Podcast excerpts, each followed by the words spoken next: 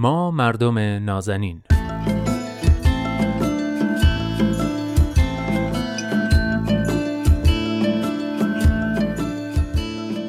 سلام. سلام به شما مردم نازنین. من نوید توکلیم و این هفته هم با حضور کارشناس جامعه شناس برنامه دوست خوبم مرستو رحمانیان میزبان شما هستم در برنامه ما مردم نازنین که این هفته موضوعش هست حقوق بشر.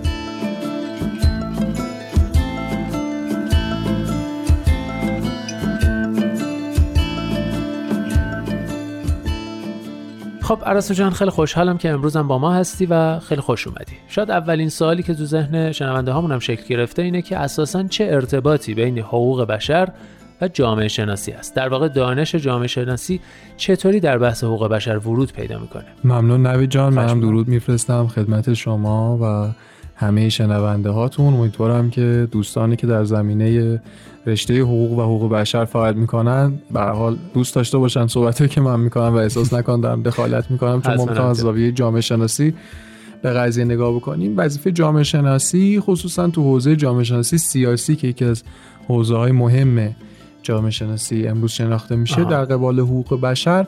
در واقع این برش و این زاویه است که فرایندهای اعمال قدرت رو تشخیص بده اولا و اینکه کنش های سیاسی که منجر به نقض حقوق شهروندان میشه رو مطالعه کنه. و نهایتا حالا اگر که در مرحله این دو مرحله در واقع موفق بشه بتون در مرحله بعد وارد عرصه پیشنهاد راهکارهای مناسب برای برگردوندن یا تحکیم حقوق بشر توی یک جامعه بشه.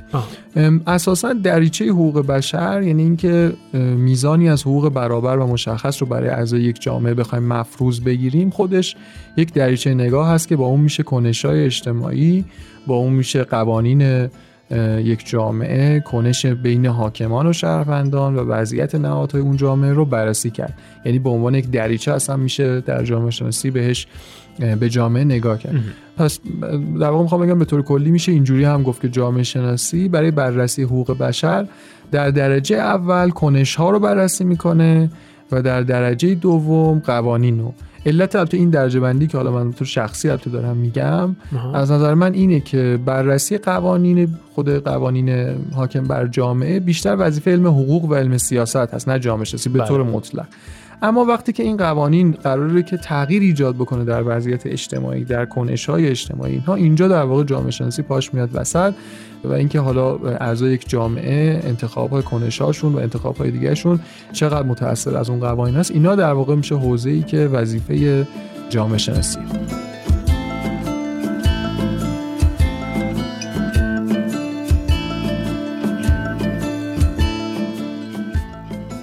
حالا اگه موافقی یه ذره برگردیم عقب. و این سوال ازت می‌خوام بپرسم که اساسا این مفهوم حقوق آدم ها از کجا میاد؟ یعنی این ایده حقوق بشر اینکه آدم ها خب بالاخره یه حق حقوقی دارن از کجا نشأت می‌گیره؟ خب این خیلی سوال جالبیه و اینکه بخوایم ریشش رو نگاه بکنیم. همونطور که می‌دونیم و هممون احتمالا حس می‌کنیم بسیاری از مردم کشورها مردم از دولت ها و حاکماشون راضی نیستن. بله. بعضیشون دارن از وضعیت حکومت رنج می‌کشن. بعضیا رضایت کافی ندارن بعضیا رضایت نسبی دارن بعضی رضایت بیشتری دارن و کمتر اینها.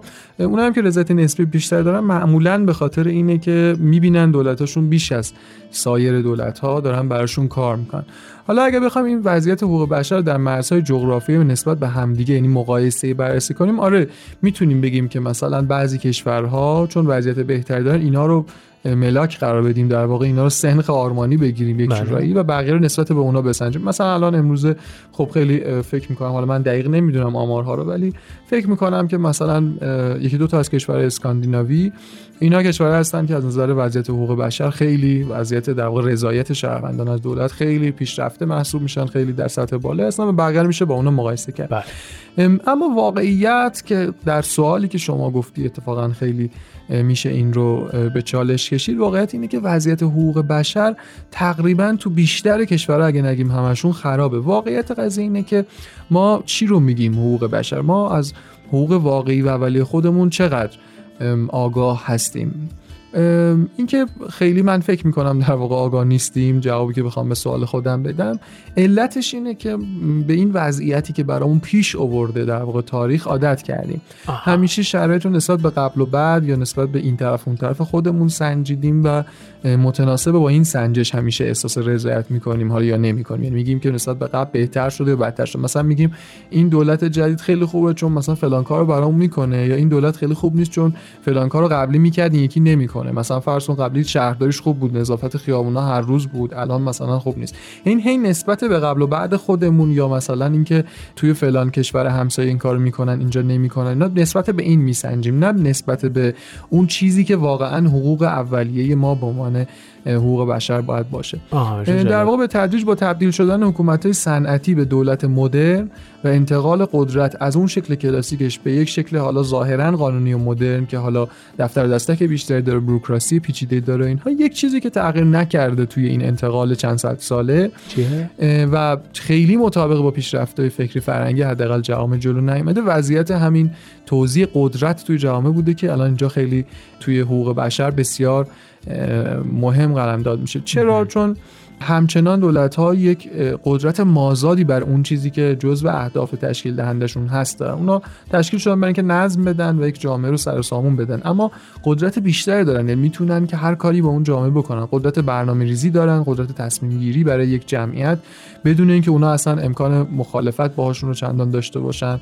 قدرت سرکوب دارن با توجه به مشروع بودن زور و سلاح و اینها. قدرت رابطه برقرار کردن با دولت های دیگه بدون توجه منافع اکثریت دارن. این قدرت ها رو دارن. حالا چقدر از این قدرت استفاده می‌کنن نمی‌کنن؟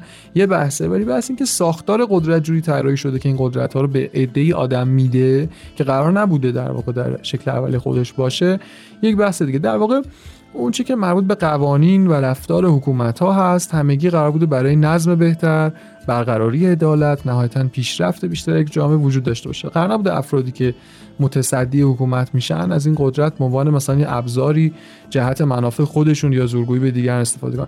اما الان می‌بینیم همین که دولت یه امکانات هرچند محدود در اختیار شهروندانش قرار بده دیگه به نظر خیلی عالی میاد و فراتر از یک دولت میاد و خیلی عالی.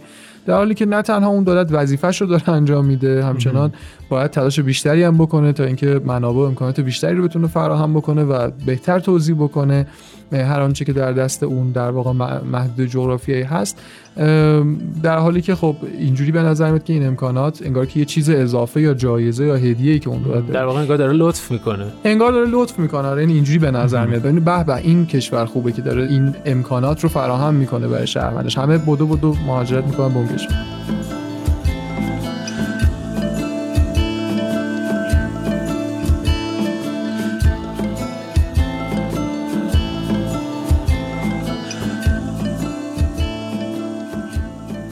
این وجه از حقوق بشر که صحبتش رو کردیم بیشتر مربوط به رابطه بین حاکمان و مردم بله. با توجه به حالا قوانین تصمیمات سیاسی و کنش های سیاسی بود مثلا من موضوع خب پیچیده تر از این حرف هست. بله. بحث نهادهای داخلی بحث نهادهای بین المللی خودش یک مبحث بسیار مهم و مفصله اساسا به وجود اومدن قدرت های فراملی مثلا بنگاه های اقتصادی بین المللی نهادهای فراملی دیگه نهادهای نظارتی مثل مثلا سازمان ملل و اینها. اینا معادلات حفظ حقوق بشر رو پیچیده تر می‌کنن چون هم ابعاد جمعیتی بیشتری رو قرار پوشش بده هم مفهوم عدالت بین این شهروندانی که اینقدر دیگه متنوع هستن یک مقدار پیچیده میشه. چون هر کدوم با یه قوانینی دارن زندگی می‌کنن. هم اساسا مفهوم عدالت بین دولت ها که اینها در واقع همشون یک سهمی دارن در این در واقع رابطه ای دارن از نظر ساختاری با این نهادهای بین المللی یه مقدار پیچیده است چون با هم تضاد دارن. بین سیاست هاشون تضاد وجود داره. حالا به حال دیگه بحث می‌خوام بگم پیچیده مفصله که حالا انشالله یه جای دیگه بشه همچین بحثی رو هم بهش پرداخت. خیلی هم ممنون. فقط به عنوان سال آخر با توجه به مسائلی که مطرح کردی و ساختار دولت ها و جوامع امروزی دورنمای بشریت رو در زمینه حقوق بشر چطوری می‌بینی؟ با توجه به افزایش چشمگیر این نهادهای بین‌المللی که الان عرض کردم حالا چه از نوع نظارتی و چه اقتصادی و البته اضافه شدن نهادهای فرهنگی و مردم نهاد و غیره به این نهادها در سطح فراملی در واقع میشه انتظار داشت.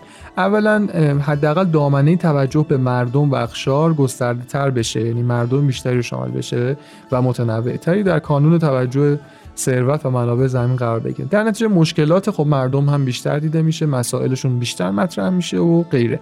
ثانیا در سطح برخورد ساختاری این نهادها با قدرت های سیاسی چون دائما تضاد ایجاد می‌کنه.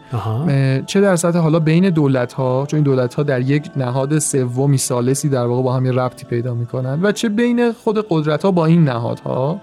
این تضادهای پی در پی معمولا می‌تونه باعث تعدیل و توزیع قدرت بشه و احتمالا اتفاقای خوشایندی پیش روی بشر خواهد بود. منتها هم احتیاج به ایجاد و بست این نگرش بین مردم خصوصا اینه که حالا فعالترن در واقع در حوزه نهادهای بین‌المللی داره و همین که هماهنگی بیشتر بین این نهادهای بین‌المللی که تلاش همدیگه رو در واقع خونسا نکنن. باعث بشن که این فرایند در واقع تسریع پیدا بکنه. به نظر می‌رسه که دورنمای مثبتی باشه که در آینده بشر بتونه ببینه.